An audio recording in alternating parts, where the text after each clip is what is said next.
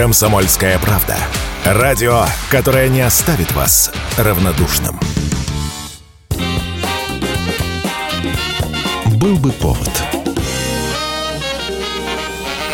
Здравствуйте, я Михаил Антонов, и это итоговый выпуск программы «Был бы повод», которая рассказывала о событиях исторических, но мы решили сегодня подвести итоги года 2023 -го. 2-4 февраля 2023 года. У всего мира появляются новые объекты для наблюдения. Над США замечены сразу несколько китайских аэростатов.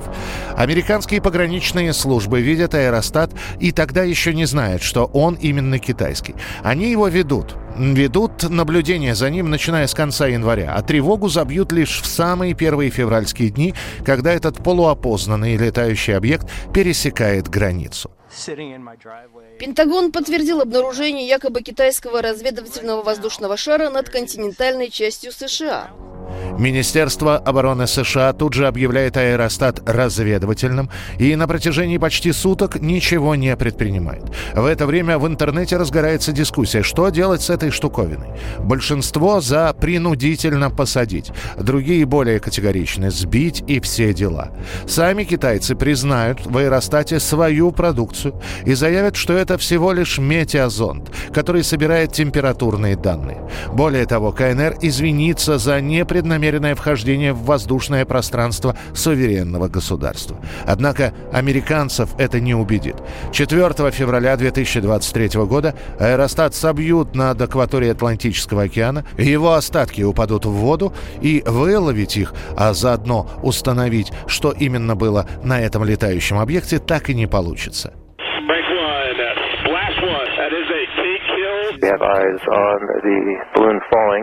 Однако уже через полгода после произошедшего президент Байден заявит, что на этом аэростате находился эквивалент двух полных железнодорожных вагонов шпионского оборудования. Правда, никаких дополнительных доказательств своим словам он так и не приведет. 6 февраля. Сильнейшее по своей силе землетрясение происходит в Турции. Самые мощные толчки зафиксированы в двух районах на юго-востоке страны. Там буквально не останется ни одного неповрежденного здания.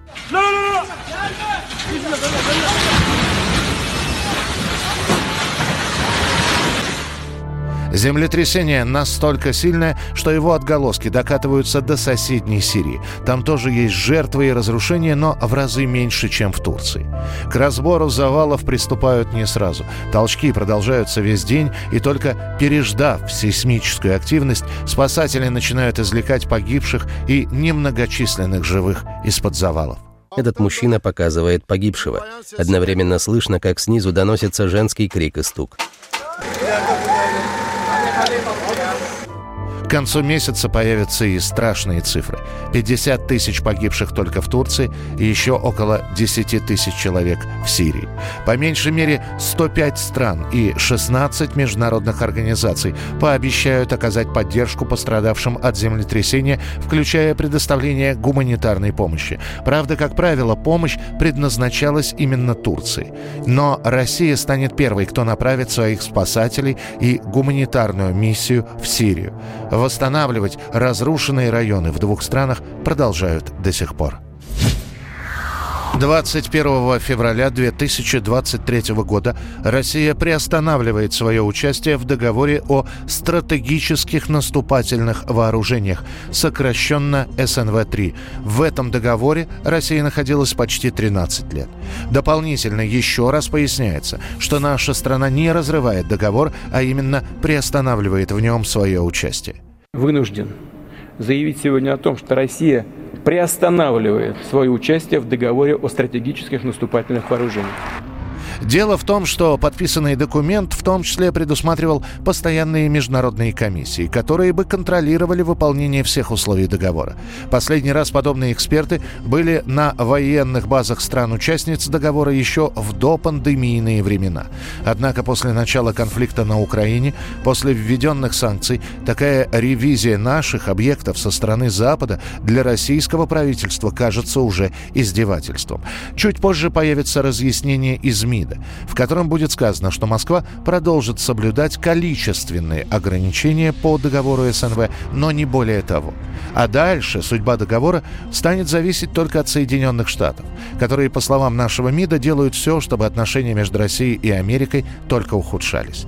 Реакция Запада на действия России была предсказуема. Генсек НАТО Йенс Столтенберг сходу заявил, что решением Москвы вся архитектура контроля над вооружениями разрушена.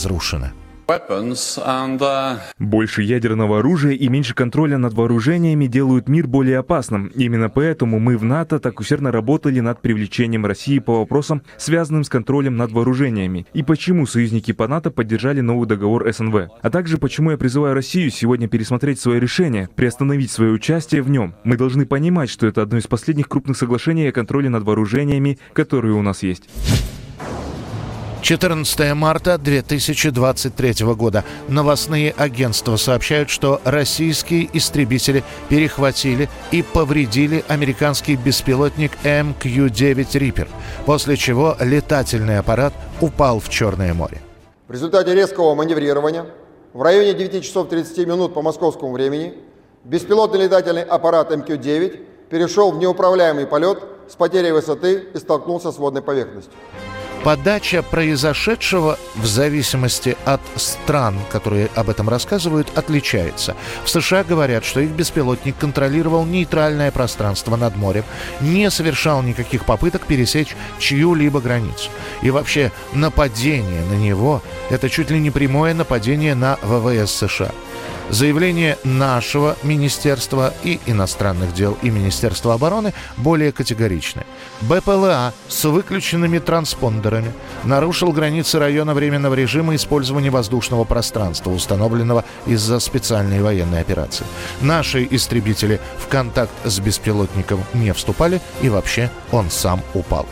Позже появится видео, где действительно все желающие смогут убедиться, что российский истребитель Су-27, немного понаблюдав за американским беспилотником, совершил маневр и воздушным потоком сбил беспилотник с курса. Тот, в свою очередь, потеряет управление и упадет в море.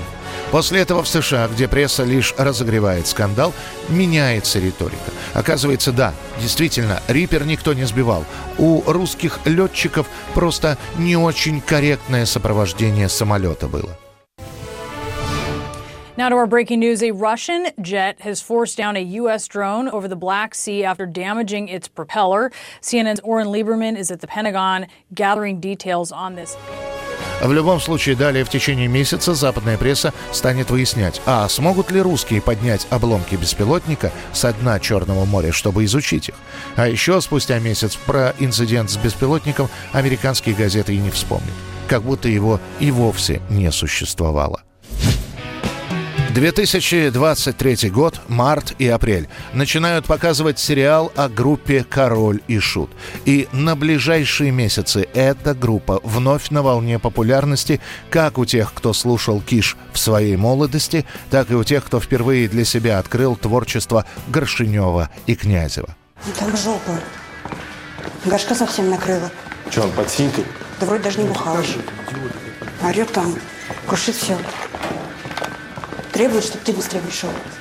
От классического байопика сериал отличается двумя сюжетными линиями. Здесь не только история основания группы, но и фантазийная часть, которой в творчестве коллектива «Король и Шут» было предостаточно. «Король и Шут, значит, и ты здесь. Ну держись, тварь!»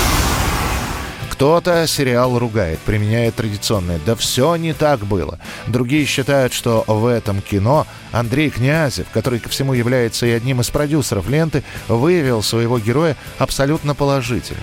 В то время как покойный Михаил Горшинев, Горшок, представлен человеком, который на протяжении девяти серий только и делает, что разрушает и себя, и все, что есть в его жизни. Ты не так просто решил умереть от тромба на краю крыши? Нет! Все по-взрослому. Отлично! Ну тогда вперед! Вечность ждут! Другие просто смотрят сериал «Король и Шут» и поражаются сходству актеров, а также вспоминают уже слегка подзабытые тексты коллектива. Сразу после этого сериала заговорят о фильмах, которые хотят снять, о группе «Сектор газа», о гражданской обороне, авиапеснеры снимут и покажут сериал летом этого года. Но все подтверждают, что с выходом этого сериала «Король и Шут» получил вторую волну популярности, причем такую, которая даже будет побольше, чем в их бытность.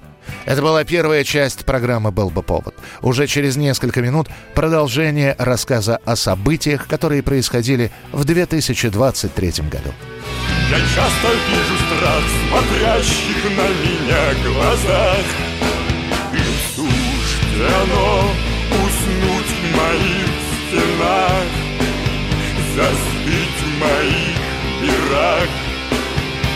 Но сердце от любви горит, моя душа болит. И ласковых фигур прекрасен вид Покой never felt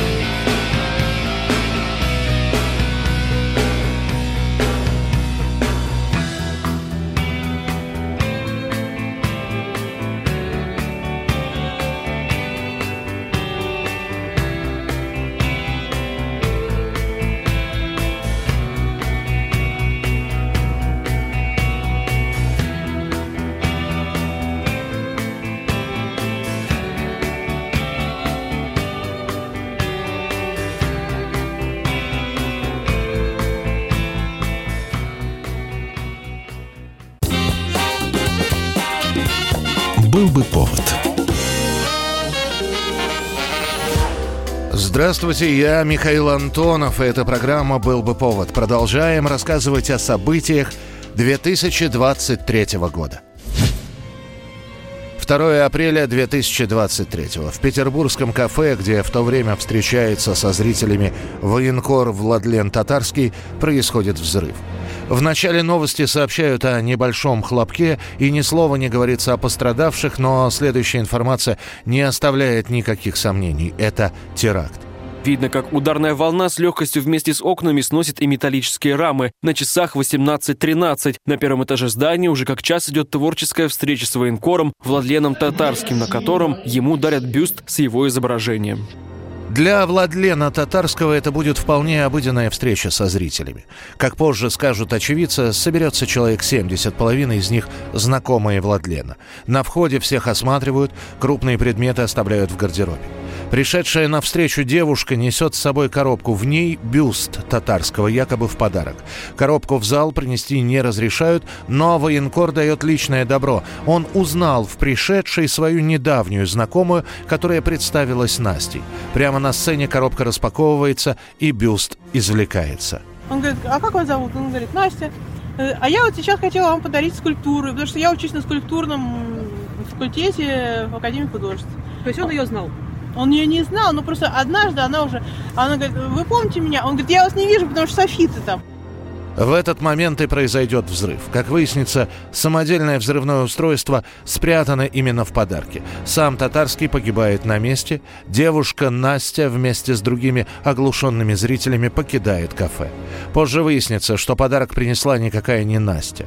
Дарительницу зовут Дарья Трепова. Ей 26 лет. Когда-то училась в университете, после учебы бросила, подрабатывала то там, то тут, а после была завербована украинскими спецслужбами.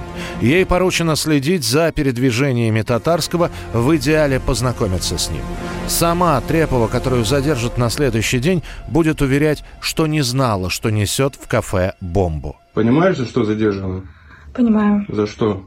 За, я бы сказала, пребывание на месте убийства Владлена Татарского. Расследование через несколько месяцев опровергнет все ее заявления. Знала.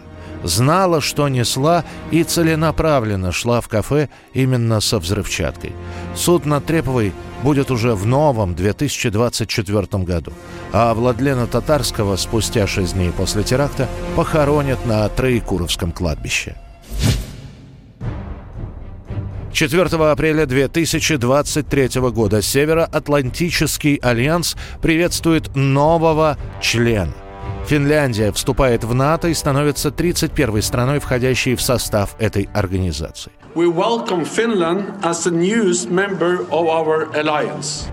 Это будет так называемая ускоренная процедура приема.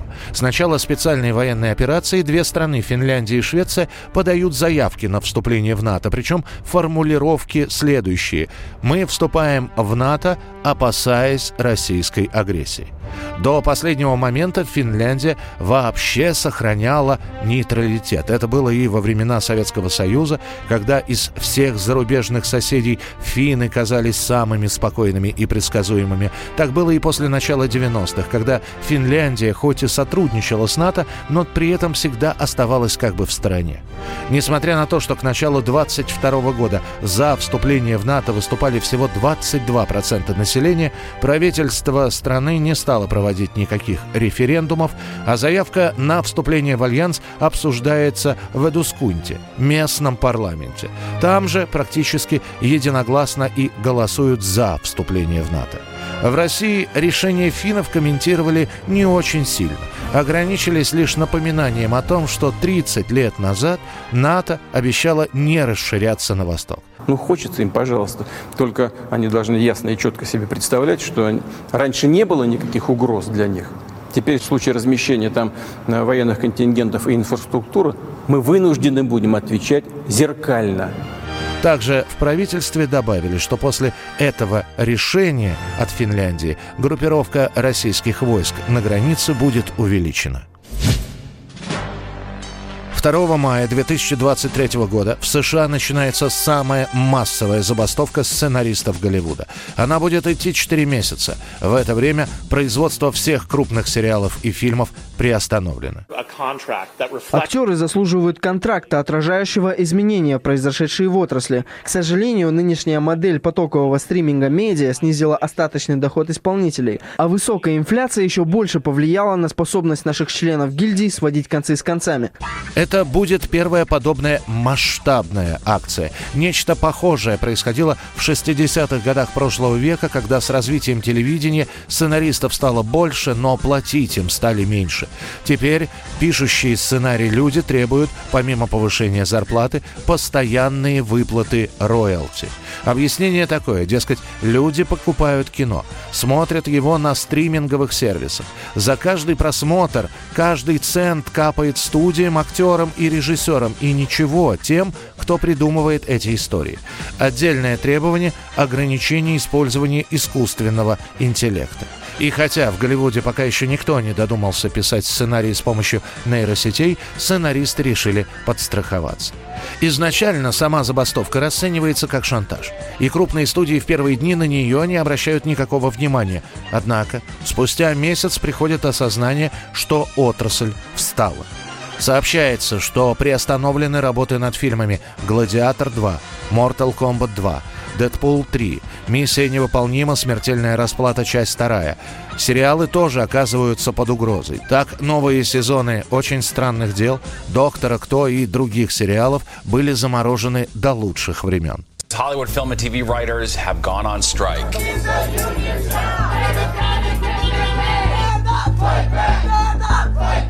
We go from job to job.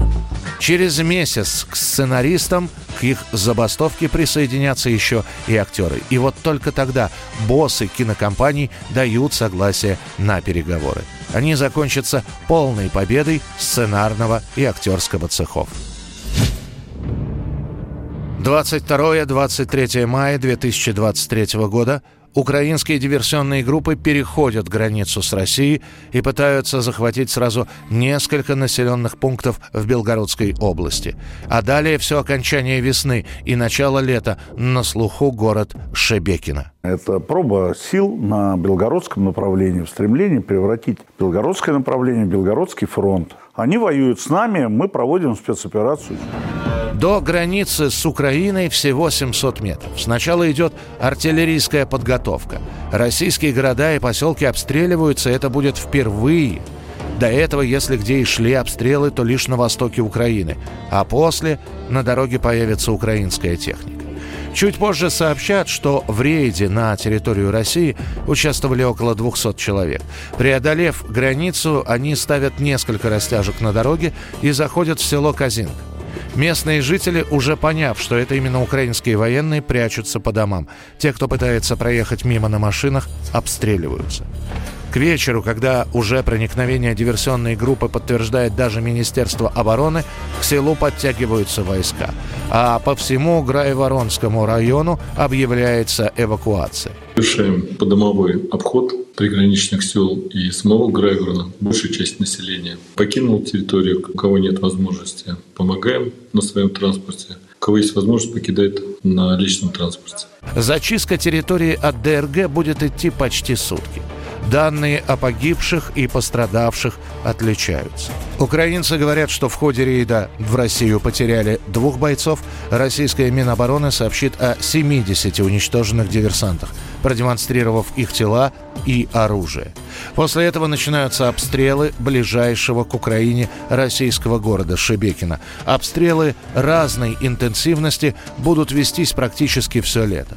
А в начале июня в Шебекино попробуют на бронетехнике попасть несколько украинских подразделений. Атаки сумеют отбить. Город очень сильно разбомблен. Мы выехали буквально с несколькими пакетами. И такая ситуация, наверное, у многих жителей. Но в течение всего года Белгородская область и ее населенные пункты – это самая горячая точка на карте России. Начало лета 2023 года. Главный цвет – розовый. Мир охватывает барбимания – Никто и подумать не мог, что снятая для детской и подростковой аудитории лента про куклу Барби и ее окружение приведет к массовой покупательской истерике уже повзрослевшего поколения. На экраны выходит комедия «Барби». Исполнительница главной роли Марго Робби сначала появляется в трейлере фильма, и уже весной маркетологи сообщают, что продажа розовой одежды, розовых мобильников, розовой обуви взлетает в разы. Разобрана нежно-розовая помада. Модницы щеголяют с розовым маникюром. Такое ощущение, что люди решили игрушечно-кукольную историю воплотить в своей реальной жизни. В итоге Барби при затратах в 150 миллионов долларов, львиная доля которых потрачена на рекламу, к концу года собирает почти полтора миллиарда. И можно быть уверенным, что в 2024 на вручении премии «Оскар» лента не останется без статуэтки. Хотя бы за лучшие костюмы. Или за лучшую песню в фильме в исполнении Райана Гослинга.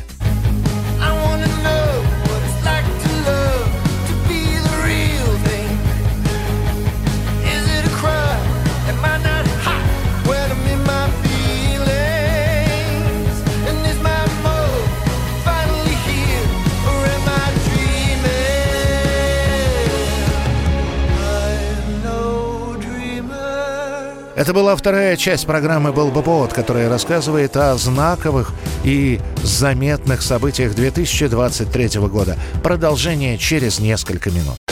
Мы сделали совершенно новую версию мобильного приложения «Радио Комсомольская правда». Современный интерфейс и обширный набор полезных функций. Возможность слушать нас в дороге, как на iOS, так и на Android. В режиме онлайн и подкасты – «Комсомольская правда».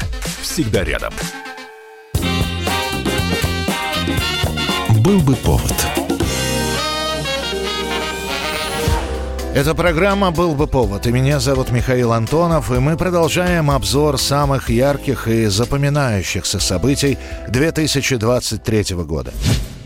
Летом 2023-го Турция выбирает нового президента. В первом туре явный победитель не выявлен, поэтому на 29 мая объявляется проведение второго тура, где между собой соревнуются действующий президент Реджеп Таип Эрдоган и против него выступает прозападный кандидат от оппозиции Кемаль Килыч Дораглу. Recep Tayyip Erdoğan 13. Cumhurbaşkanı seçildi. Coşku İstanbul'da 15 Temmuz Şehitler Köprüsü'nde başladı. Kısıklı'ya giden binlerce Свою предвыборную кампанию Килыч Дороглу строит на ошибках Эрдогана. Дескать, и с последствиями землетрясения Эрдоган разбирался слишком долго. И с Россией сохранил отношения. И вход Швеции в НАТО заблокировал. Сам Кемаль обещает, что придя к власти, сделает все, чтобы Турция стала частью коллективной Европы, откажется от покупок ракет С-400 у России и вообще будет уже не индивидуально решать свои проблемы, а советуясь со всей Европой и, конечно же, с США. Мировые аналитики уже открыто заявляют, что Эрдоган является не самой желаемой и желательной кандидатурой на Западе и делают ставку именно на Кылыч Дороглу. Однако во втором туре, несмотря на многочисленные интервью, которые раздает ставленник оппозиции, он проигрывает Эрдогану с разрывом в 5%. Turkey's President Erdogan has been declared the winner of yesterday's runoff election. He survived his toughest challenge in two decades to claim another five-year term. А западная пресса пресса выходит с заголовками «У Турции новый старый президент». 6 июня 2023 года после серии взрывов полностью разрушена Каховская ГЭС. Начинается прорыв воды сквозь плотину, и уже в первые минуты эксперты предсказывают, какие населенные пункты в ближайшие часы скроются под водой. После подрыва затоплены 14 поселений с населением около 16 тысяч человек на правом берегу Днепра и 14 поселений с населением около 22 тысяч человек на левом скотомогильники, э, кладбище затопило, сливные ямы, туалеты. Это все, я же, все, все же вы, он, Краснофлотская, Петренко, Чайковского, Нефтегавань. Это все частный сектор, все затоплено, все. Украина и Россия взаимно обвиняют друг друга в разрушении Каховской ГЭС. Однако многие сходятся во мнении, что это диверсия именно украинской страны. Потому что прямая выгода от подрыва Каховской ГЭС для России совершенно не очевидна. Ее просто нет. И именно нашей стране приходится организовывать массовую эвакуацию людей из районов, которые буквально на глазах скрываются под водой. Хотя уезжают далеко не все. Российские террористы заминували дамбу і агрегати Каховської гідроелектростанції. Це один з великих енергооб'єктів. Дамба цієї ГЕС утримує обсяг близько 18 мільйонів кубічних метрів води. І якщо російські терористи підірвуть цю дамбу, то у зоні швидкого затоплення опиняться більше 80 населених пунктів, включно з Херсоном. Це сотні, сотні тисяч людей можуть постраждати. Без воды остаются оба крымских канала и оросительные системы Запорожской и Днепропетровской областей.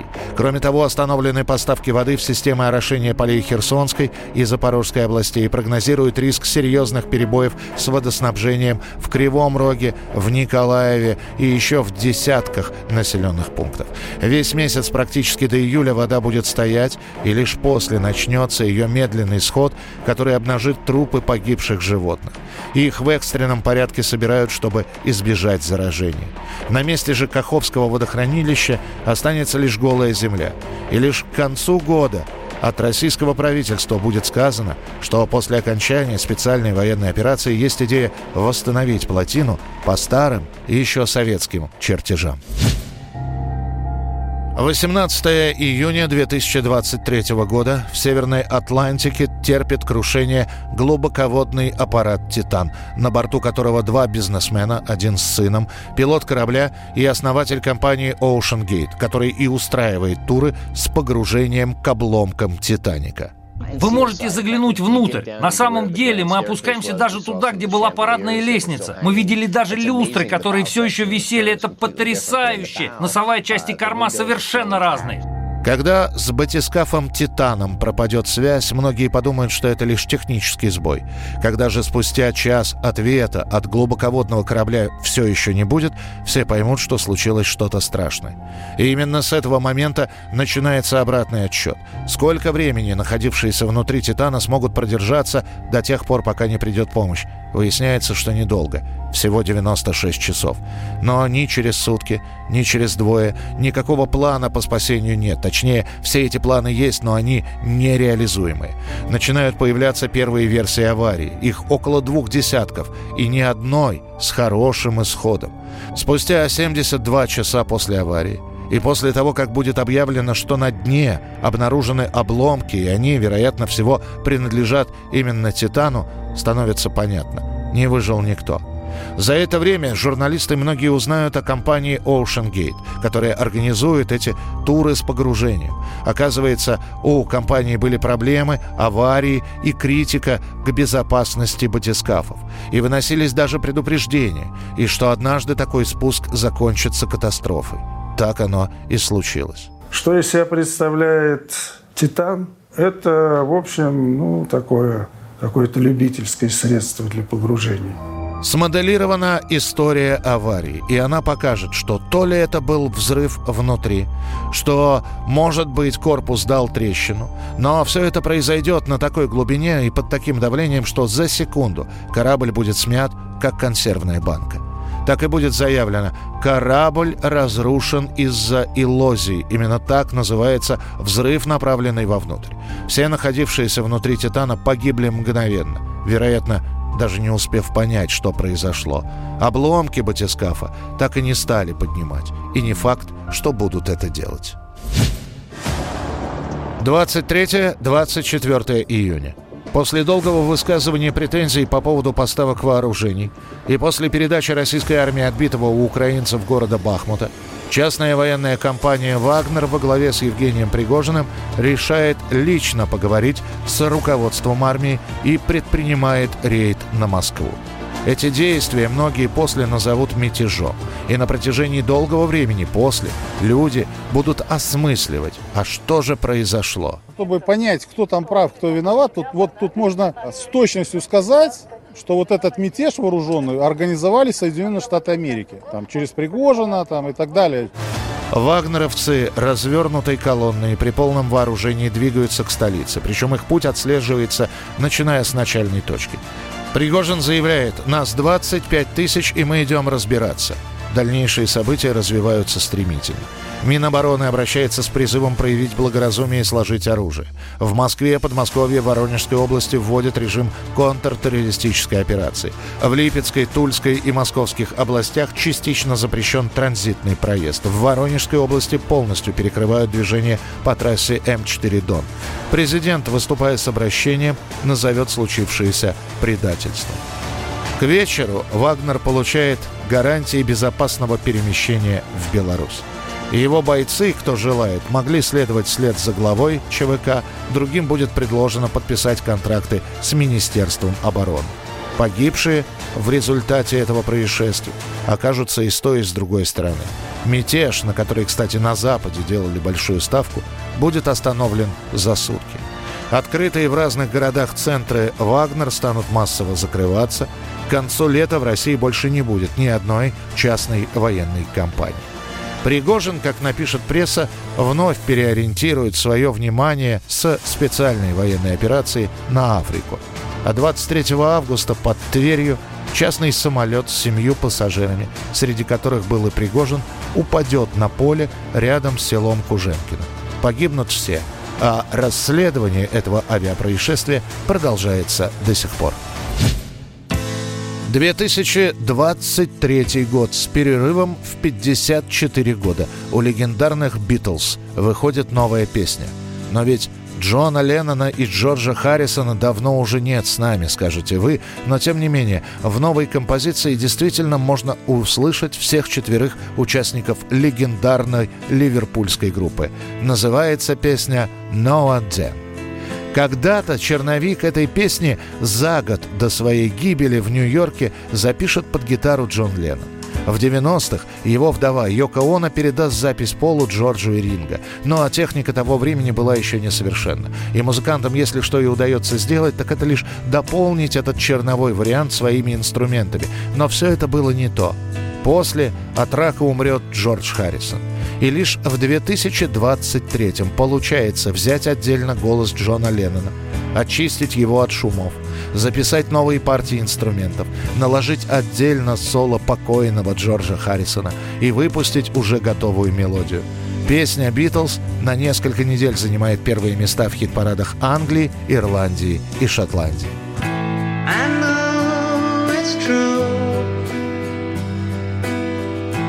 It's all because of you.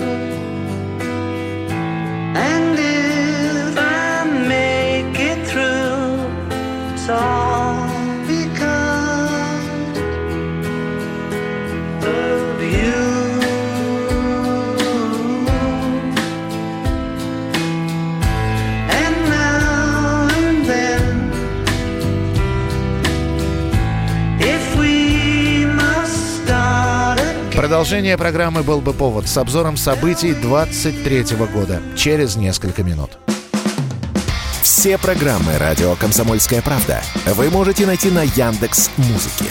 Ищите раздел вашей любимой передачи и подписывайтесь, чтобы не пропустить новый выпуск. Радио КП на Яндекс Музыке. Это удобно, просто и всегда интересно. Был бы повод. Здравствуйте, я Михаил Антонов, и это финальная четвертая часть программы «Был бы повод» с рассказом о событиях 2023 года. Россия снова первая в космосе, только теперь уже в кинокосмосе. Снимавшаяся еще в 22 году лента «Вызов», во время которой в настоящий космический полет отправились режиссер Клим Шипенко и актриса Юлия Пересильд, весной 23 года в День космонавтики выходит на экраны. И практически до конца года именно «Вызов» – самая кассовая и популярная полнометражная лента. Антон, мне надо, чтобы на Земле знали, что я начинаю операцию. Критики воспринимают картину неоднозначно. Кому-то не нравится сюжет, кто-то считает ленту слишком затянутой, а она действительно идет два с половиной часа. Часть критиков считает, что вообще непонятно, а для чего нужно летать в космос, чтобы снять космические сцены. Дескать, на Земле с тем уровнем спецэффектов можно было бы сделать кино в разы дешевле. Однако вызов соберет сначала 1 миллиард, потом второй, и все противники такого кино как-то сами замолчат. Чтобы кастинг включал в себя гастроскопию и колоноскопию и проверки, понимаете, э, ровности носовой перегородки, а также количество МРТ, КТ и каких-то анализов, я даже не знаю, ну, не анализов, а целых манипуляций, которые с нами делали там в Волынской больнице, я такого кастинга, конечно, в моей жизни еще не было. А сторонники и поклонники и Юлии Пересильд и фильма будут говорить, что можно как угодно обсуждать и осуждать эту ленту, но зритель, который видел в том числе и зарубежные блокбастеры, голосует рублем. А раз вызов показывает такие сборы, то стоит признать, картина получилась. Начиная с майских месяцев 23 года главная головная боль – это беспилотные летательные аппараты. Они переворачивают с ног на голову все правила введения боевых действий. Выяснится, что относительно дешевый аппарат, снабженный взрывчаткой и управляемый дистанционно, нисколько не уступает по силе поражения с живой силе. А с 17 июля становится ясно, что не только летательные беспилотники могут доставлять проблемы, но и надводные. В этот день во второй раз во время СВО атакован Крымский мост. Вот так сейчас выглядит место ЧП. Разрушено дорожное полотно. По данным Министерства транспорта России, сами конструкции пролетов не повреждены. Сообщается, что в опоры Крымского моста врезаются надводные беспилотные аппараты со взрывчаткой. Погибают два человека, которые едут в машине и оказываются фактически в эпицентре взрыва. Алексей и Наталья Кулик. Женщина работала в управлении образования. Ей было 36 лет. Мужчина работал водителем на грузовике. Их дочь, которая также находилась в автомобиле, чудом выживает. Украинская сторона сразу после теракта, а случившееся называют именно так, сообщает, что Крымский мост является их законной целью. В свою очередь, Россия отвечает, что это атака на гражданский объект, и это не что иное, как открытый терроризм. Это преступление бессмысленное, с военной точки зрения, не имеющего никакого значения, поскольку Крымский мост уже давно не используется для военных перевозок. На какое-то время движение по мосту закрывают, параллельно усиливают охрану подступов к нему, как с воздуха, так и с воды. На волне успеха от случившегося украинцы еще раз несколько раз будут пробовать совершать подобные операции, но все морские дроны станут перехватываться на подходе к Крымскому мосту и уничтожаться, а сам мост полностью восстановят лишь к концу осени. Нагорный Карабах становится азербайджанским. В течение двух сентябрьских дней 19 и 20 числа Азербайджан проводит операцию, во время которой практически за сутки добивается полного контроля над регионом. Армяне массово покидают Степанакерт. Власти Нагорного Карабаха подписали капитуляцию перед Азербайджаном. В заявлении аппарата президента Арцаха 20 сентября говорится о прекращении огня в одностороннем порядке. Пытавшаяся сопротивляться Армения, которая хотела призвать международные силы на помощь, через какое-то время признает поражение и потерю территории. В Ереване и в других городах после этого проходят массовые митинги, где требуют отставки премьера Пашиняна и общей мобилизации цивилизации. Арцах был, есть и всегда будет составной частью Армении. Периодически звучат заявления о том, что Россия должна была вмешаться. Наша страна в этом конфликте не принимает участия и находится в роли наблюдателя, не желая ссориться ни с Арменией, ни с Азербайджаном. Мировое сообщество дипломатично промолчит, не желая сравнивать возвращение земель с происходящей специальной военной операцией. Открыто выскажется лишь Турция, которая с самого начала поддерживала Азербайджан. К финалу года уже ясно, Карабах переходит под полный контроль Азербайджана Азербайджана, Армения, которая 30 лет назад отпраздновала победу, теперь вкусила горечь поражения. А президент Алиев для азербайджанцев становится национальным героем, который, как македонский, разрубил узел конфликта одним ударом, но не бескровно. 7 октября 2023 года движение «Хамас» прорывает пограничный барьер и проникает на территорию Израиля. Первыми жертвами нападения становятся собравшиеся зрители фестиваля, который проходит рядом с границей. Атака Хамаса массированная, с использованием, казалось бы, совершенно непригодных во времена высоких технологий парапланов. Но именно парапланы преодолевают стену на границе с сектором газа. На музыкальном фестивале несколько тысяч зрителей, спастись смогут всего несколько сотен. Остальные расстреляны или захвачены в плен. Израильское правительство сначала, как и весь мир, в шоке от происходящего, но уже через несколько часов туда, к границе, направляется израильская армия, а там уже будут засады. Цифры жертв растут каждую минуту. 200 человек, 300, 500, 2000. Власти Израиля отдали приказ об эвакуации гражданских лиц из центральной части сектора газа. Об этом сообщило Управление ООН по координации гуманитарных вопросов. В листовках, сброшенных с воздуха, армия обороны Израиля призвала оказавшихся в этом районе людей перебраться в убежище южнее Хан-Юниса. Спустя несколько дней Израиль наносит массированные удары по кварталам сектора Газа, где, по их информации, находятся боевики. Погибает множество гражданских, а израильское правительство и не собирается останавливаться. Часть кварталов буквально стерта с лица земли, нет связи, электричества, еды, воды. Некоторые заявляют, что удар возмездия слишком силен и совершенно не зеркален, но Израиль как будто этого и не слышит. И уже скоро количество жертв в секторе Газа превышает количество евреев, погибших во время Октябрьской атаки. Противостояние длится и продолжается до сих пор. И, вероятно, в наступившем 24 году мы еще не раз услышим про ситуации в секторе Газа. Израиль поклялся, что уничтожит движение Хамас, а те в ответ заявили, что не сложат оружие. Число жертв в результате этого конфликта уже превысило сотню тысяч человек. Вечеринка телеведущей Анастасии Ивлеевой в московском клубе «Мутабор», на которую по установленным ей правилам дресс-кода нужно приходить обнаженным или едва одетым, становится главным скандалом декабря. Ты когда-нибудь видела 23 миллиона э, рублей на попе? Нет. Вашему вниманию предоставляется... Батюшки, я еще и никогда не, я никогда еще и не трогала 23 миллиона рублей ну, на попе. Пришедшие на вечер в прозрачных нарядах Лолита, Анна Асти, Ксения Собчак, Филипп Киркоров, Дима Билан после того, как фотографии вечеринки становятся достоянием общественности, попадают под огонь критики. И действительно, такие вечеринки пафосные и не очень проводились и раньше. Но как-то на них не обращали внимания. Сейчас же появился повод предъявить звездам претензии всем пунктам.